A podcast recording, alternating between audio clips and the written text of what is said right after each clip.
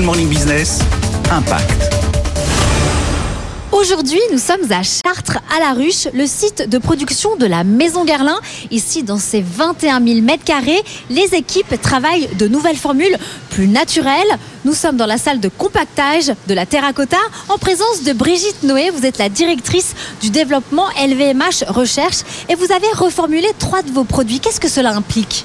Ça implique 10 ans de recherche des centaines de matières premières étudiées pour identifier des propriétés identiques à celles qu'on utilisait habituellement, notamment pour notre teint l'essentiel qui est maintenant à 95% de naturalité, notre produit terracotta, produit phare de la maison Guerlain, à 96% de naturalité, et enfin le baume lèvres Kiss Kiss à 95% de naturalité. Alors plus de naturalité, c'est utiliser quasi que des matières premières naturelles. Ça veut dire un renouvellement complet de notre catalogue de matières premières.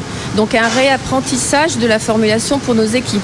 En fait, on a fait table rase, on a fait ardoise magique, on a dû tout réapprendre. C'est comme si on vous demandait de jouer un morceau de musique avec la même mélodie, mais en vous ayant retiré trois notes. Ces initiatives font partie de la nouvelle feuille de route de la Maison Garlin. Nous sommes avec sa directrice du développement durable, Cécile Lochard. Alors, quels sont vos objectifs derrière cette quête de naturalité? D'ici 2023, 100% de nos innovations seront travaillées sous les critères de l'éco-packaging, l'éco-emballage. Plus léger, rechargeable, des néomatériaux, du plastique fossile vierge disparu d'ici 2026. Voilà, c'est l'ensemble euh, des actions que nous menons à la matière. Et en termes de traçabilité, Guerlain s'engage également à mettre l'ensemble de ses créations sur son site birespect.com d'ici la fin de l'année.